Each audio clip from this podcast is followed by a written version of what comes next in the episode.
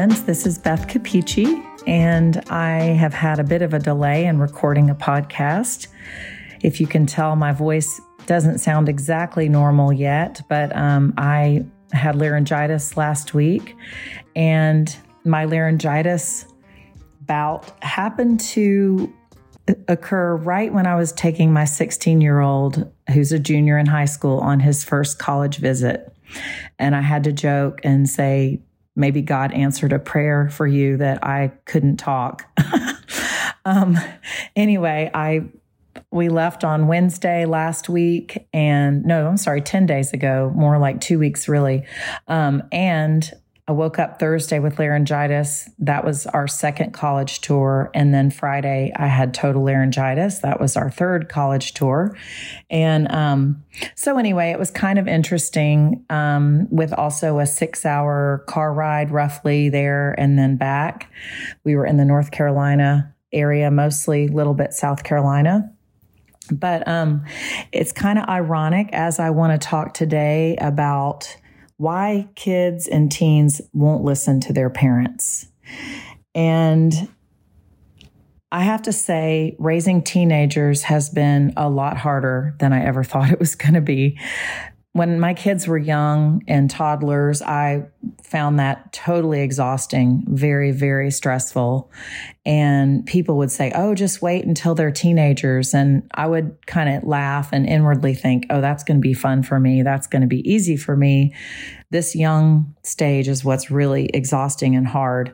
But they were right and I was wrong. And it has been very humbling so, in case you don't know, I, my kids are 16, 13. I'm sorry, I'm saying this in the wrong order 16, 15, and 13.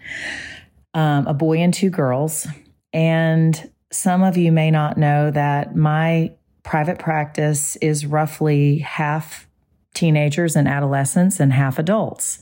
So I love working with teenagers. And I think my teenage clients really like me too, which is part of why it's a bit humbling and shocking that my own kids won't listen to me. they rarely listen to me. And I'll just also say that my 16 year old son has given me the biggest run for my money this last year. Um, I guess different kids have their most challenging phase at different times. I've had people say things like, Oh, I couldn't stand my son when he was 14, or, you know, he drove us crazy when he was 16. Um, I would say this last year or so has been the hardest. Um, and he, he really is a good kid. I don't want to make him sound like a bad kid. He's a normal teenager. And this is really why I wanted to talk about this so that you would know you're not alone but also to let you know what's normal. Because one of my biggest pet peeves or concerns or whatever you want to call it is when parents berate their kids for doing what is normal, like not talking to you very much. Um, and this is developmentally normal. If you look up some articles on adolescent development, teen development, you will see that this is what they're supposed to be doing. And it's really hard. And I know there is a, a, continuum. And if, if a child totally cuts you out, that's probably not normal. And I'm not going to get into all the specifics today of, um, you know, where that line is. Um, that's kind of a long topic. But I want you to know that I do feel your pain and it has been very painful for me and hard. And as a parent who ironically, I'm a psychologist. I'm middle aged. I wasn't 20 when I had my kids. I was in my 30s when I had my kids. So you would think that if a middle aged psychologist would not find this very easy to understand or deal with, and it's like, this is probably just really hard for everybody. Um, and I think it is. I also am prone to guilt and prone to questioning myself. So my line of thinking often goes to this is probably somehow my fault and I've probably made this worse. And I'm sure in some ways I have. But because this is kind of a universal thing, um, you know, in many ways, in most ways, it's probably not my fault. Um, and a, a whole side note as well is introverts versus extroverts. And also, you could look at gender stereotypes. I mean, my son is our oldest, so he's probably, you know, the biggest guinea pig. He is a boy and he is definitely more on the introverted end. I don't think he enjoys talking about his day very much. So there's a level of that that I just need to accept. And that's something we all need to think about, like who our kids are and their personalities. And it's just not fun for him. In fact, excuse me, I saw a man in his 30s last week who's in a committed partnership and his partner, she is always wanting him to talk about his day and he does not like talking about his day. Um, so, you know, it's not always just an age thing either. You got to think about different factors. But anyway, I'm going to stay on track. So, um, and I can remember a few years ago, my girls, and at the time they were probably like 11 or 12 or something they were whispering about who one of them had a crush on and i was like well aren't you going to tell me and they were like no and i i was kind of hurt i i sort of thought it was funny but i was kind of like my goodness like do they not trust me? And this is awfully young for them to be, you know, having secrets like that. I kind of expected that at 14 or 15, but not like at 11 or 12. So, um, but yeah, when your child is doing what's developmentally appropriate, which is trying to prepare to fly the nest, try to figure out life on their own, to berate them or punish them or guilt trip them would not be healthy and it would do damage to the relationship. So I find myself often in a dilemma of, you know, sometimes I've wanted to almost force my kids to talk to me. Like, sit down and don't you move until we've had a good conversation. Um, but I kind of know intuitively that that will backfire, and you don't want your kids to feel like a hostage or a prisoner when they talk to you. So it's really, really challenging to figure this out. So, um, all right. I guess that's kind of a good enough intro. Um, I, I, will say this too. My son also has been more defiant with me lately and it's been very hurtful. And I mean, honestly, sometimes I feel very helpless and a sense of despair and a sense of hurt and a sense of confusion. Um, you know, I can't even tell you all the emotions, but it really has been very hard. And a lot of my friends have heard me venting about my my pain and my stress with my son specifically. And sometimes it's my daughters. But as I said, he's been in kind of an unusually pushing back mode lately. Um, and so I'll give you an example of that actually, couple. One is, you know, hey, could you help us? We, um, just made dinner. We had a long day at work. Could you maybe make this your night to clean the dishes? Oh, I don't want to. Disappears. I'll do it later. I'll do it after the shower. Could you please just do it now?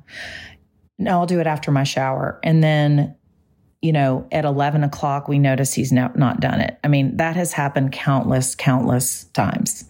And, um, you know, just a power struggle and I give up and then we get resentful and my husband and I probably make some guilt trips and or, you know, kind of um I don't know, a little bit of belittling or something like that. And my husband loves to say, I would have never gotten away with that when I was a child. And you guys are so spoiled. And, you know, anyway, um, I'm sure you can relate. Another one is trying to get him to take the SAT or ACT prep. Um, uh, what do you call it? Just a preparation test, like a practice test. And I had, you know, it's hard to find the bandwidth to stay on top of this stuff. And we're a bit behind. A lot of his peers have already taken those tests and he hasn't. So I got a little bit of bandwidth together, researched, um, you know, how to get a practice test, printed it out, brought it home, um, and and you know said please take this test. I don't want to. I don't want to. I don't want to. And so then i was like can you please just take one or two of the practice tests and time it? So over two months we've had this since around Christmas time. Over two months, it has taken me to get him to take three practice tests. And I think there are six or seven on there. And I just kind of gave up. Like it was such an uphill battle. And I just was like, okay, I, I, can't do this. So anyway, those are a couple examples. Um, definitely, he doesn't like to talk to me about his day. And you know, if I ask him, "Oh, you know, who's who's having a birthday party?" You don't know them. Well, who are you going to the dance with? You don't know them. Can I take a picture of you before the dance? No, no, we'll take them. We'll send them to you. So, anyway, lots of rejection, lots of pushing off, delaying. And, you know, I just think, should I put up with this? Uh, is should I t- punish him for this? Is this normal? You know, so anyway, this is definitely kind of turning into a counseling session. Um, I will say this: we did turn a little bit of a corner on our college trip. It was just me and Brogan, and it was really, really special time. We really don't get a lot of one on one time. We've never taken a trip together, and we were gone for about two and a half days. And he has been definitely nicer, softer, and sweeter to me, but still kind of like, I don't want to have to do anything I don't want to do and none of your business attitude. Um, but a little more respect and kindness. So thank goodness for that. Um, okay. So when I was preparing to talk about this, and I, I also see parents who will be in despair over their kids, like, is this normal? You know, should I accept this treatment? Why don't they talk to me? Why do they share everything with everyone but me? And so I have to guide parents through this. I talk to teenagers about um, issues they have with their parents and communication. So it's very challenging. Um, so I came across a really, really good article, and I can't wait to read the book. Um, this article was written by a man named Carl Pickhardt. He's a PhD. And the article is through Psychology Today. It's called A Detachment Theory of Parenting Adolescents. And his book is called Surviving Your Child's Adolescence. And this article came out in 2013. So, um, but it was full of nuggets. I just absolutely loved everything in it and um, really do want to read that book. So I'll share some of the best advice that I got from this article. And basically, he said that when a client or someone asked him, What is the major task of adolescence? Um, a ra- what is the point of raising an adolescent? And he immediately said, Detachment. And he went on to say that he believes the first eight or nine years of a child's life is attachment parenting, which you can read all about.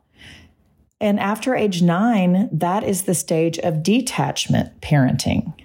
Isn't that interesting? And it brings to mind did you all know in the old days that a lot of kids would be sent off to boarding school at age like 10 or 11? Or they would be working their family's farm. Um, but it was routine to send, you know, your kids away at that stage. And there's a well-known author named Lisa Damour that wrote a book about adolescent girls um, her book is is geared toward girls, but she really says that from age 12 to 18, your kids are really just trying to prepare to leave and gradually separate and detach. So, um, just a few highlights of this article.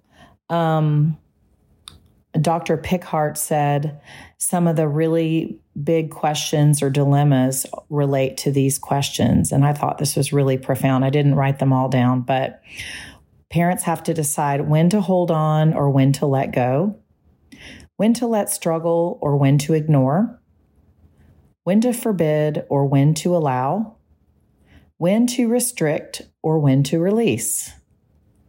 Those were a few of the issues that he brought up. And I mean, it's just an everyday battle on on big issues, small issues. You know, can we spend the night with a group of people after a school dance?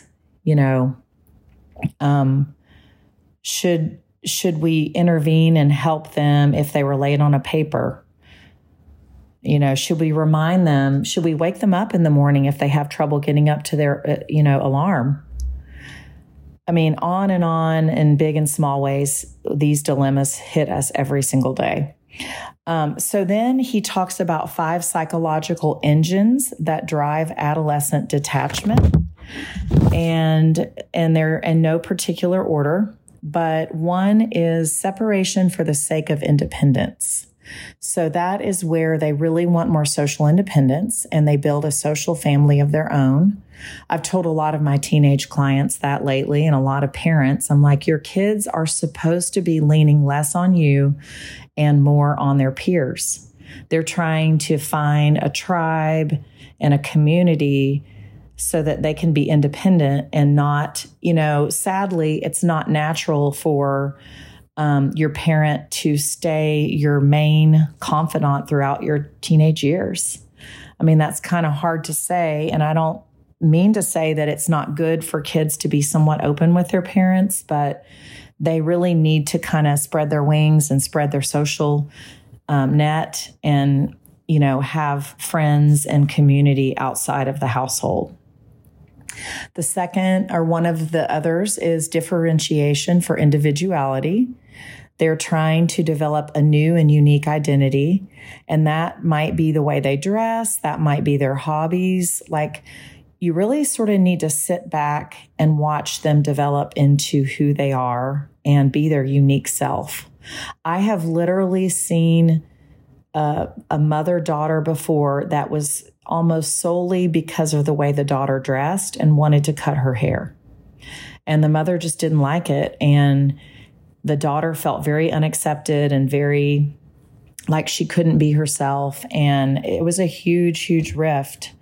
Um, so we do need to let our kids, whether it you know relates to um, their friends, the way they dress, their style, their personality, um, their hobbies. Sometimes we try to push our favorite sport or our favorite instrument or our favorite hobby on a child that just isn't into that. And that can do a lot of damage, even though our intentions might be really good. But our kids are not our twins and they have a right to experiment in their lives just like we had that right. We may not have been given that right, but we need to give them that right to figure out who they are and how they want to express themselves. My youngest, who's 13, loves to groom and primp and do makeup. And I honestly feel like sometimes that's a bit vain and it's a bit of a waste of time. I don't, I'm not trying to be judging, but my husband, husband and I both feel that way. And we try not to give her a hard time about it, but that's just who she is. She, it's a hobby for her.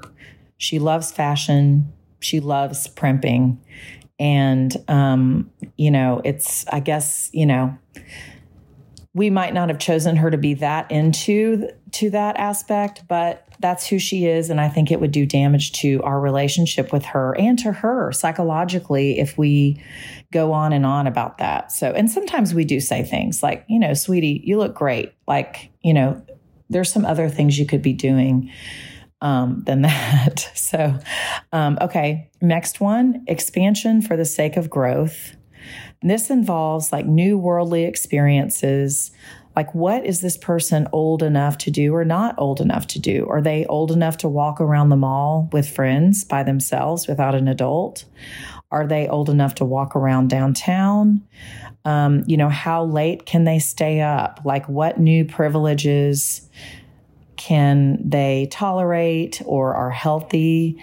And just to kind of expand a broader world for them slowly, not too fast, but not holding them back to where they're being treated like nine year olds when they're 14. Then another stage is opposition for the sake of autonomy. They want to kind of push back and rebel for the sake of independence. They want to operate on their own authority and not on their parents' terms. This is a lot of what I'm getting from my son. Um, and then the last one is responsibility for the sake of maturity. So they want to freely make more decisions. um, you know, trying to figure out what they should be held accountable for and that kind of thing. So, um, this article is very, very worthwhile and um, worth your time. So, this is just a summary. Okay, so I'm going to read you a couple more and then I'm going to try to wrap up. But this I couldn't believe how much this part hit home for me. And I guess what I need to do is detach a little bit. And this doesn't mean like cut off my kids, ignore them, but just kind of give them space and separate a little bit myself. Um, give them some room.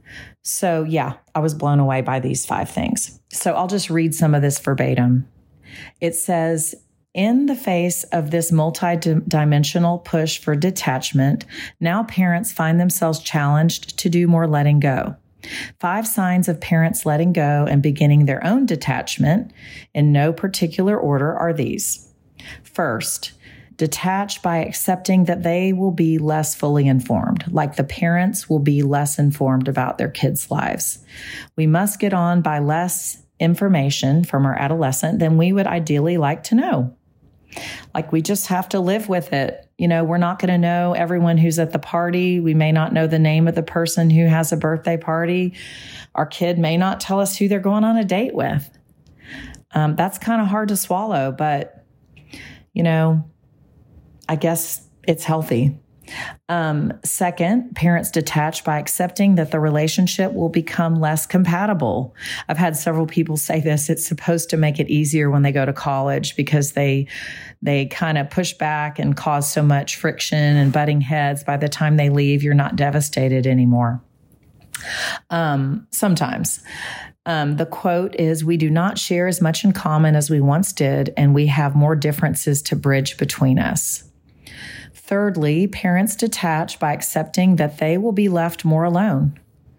We are no longer our child's favored company. Now the company of peers socially matters more than being with us that is normal and we should not guilt trip our kids for this and make them feel like they're bad or they're mean or they're cruel or take it personally. And it really is hard not to. Um, i have definitely been dealing with some internal grief and sadness over this stuff that i haven't voiced very much um, to my kids. More like i said to remo or some friends or my parents. Um, so, um, yeah, but that is normal and that's what they're supposed to be doing. Okay, last two. Parents detach by accepting that they are now less in charge. We have less influence to get our way as our adolescent makes more independent choices.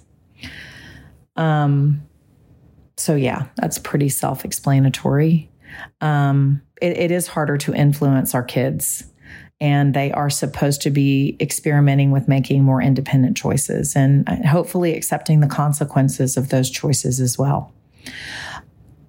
Okay, last one. Parents detach by accepting that they will encounter more opposition.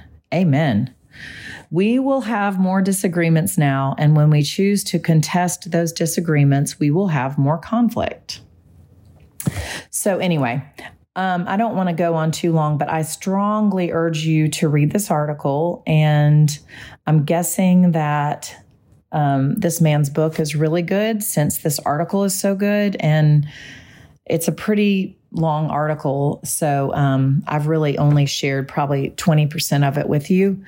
Um, so I think that a good conclusion would be um, you know, just try to read more about natural teen development, adolescent development, and find ways to maybe have discussions with your kids and just say, hey, this is hard for me sometimes, but I know it's normal. And, um, you know, if they'll sit down and listen to you, that's hard for a lot of parents to get that to happen. Um, and I always urge parents to remember your job is to do what's healthy and best for your kids. And I tell the teenagers this too that is your parents' job. And trying to find that balance between warmth, nurturance, with rules and authority and discipline is really hard, but somewhere in the middle is where we should aim. So, good luck just know you're not alone. And clearly, I don't have it all figured out. I'll, I'll post these links um, in the description of this podcast episode so that you can find um, some books and some articles to read.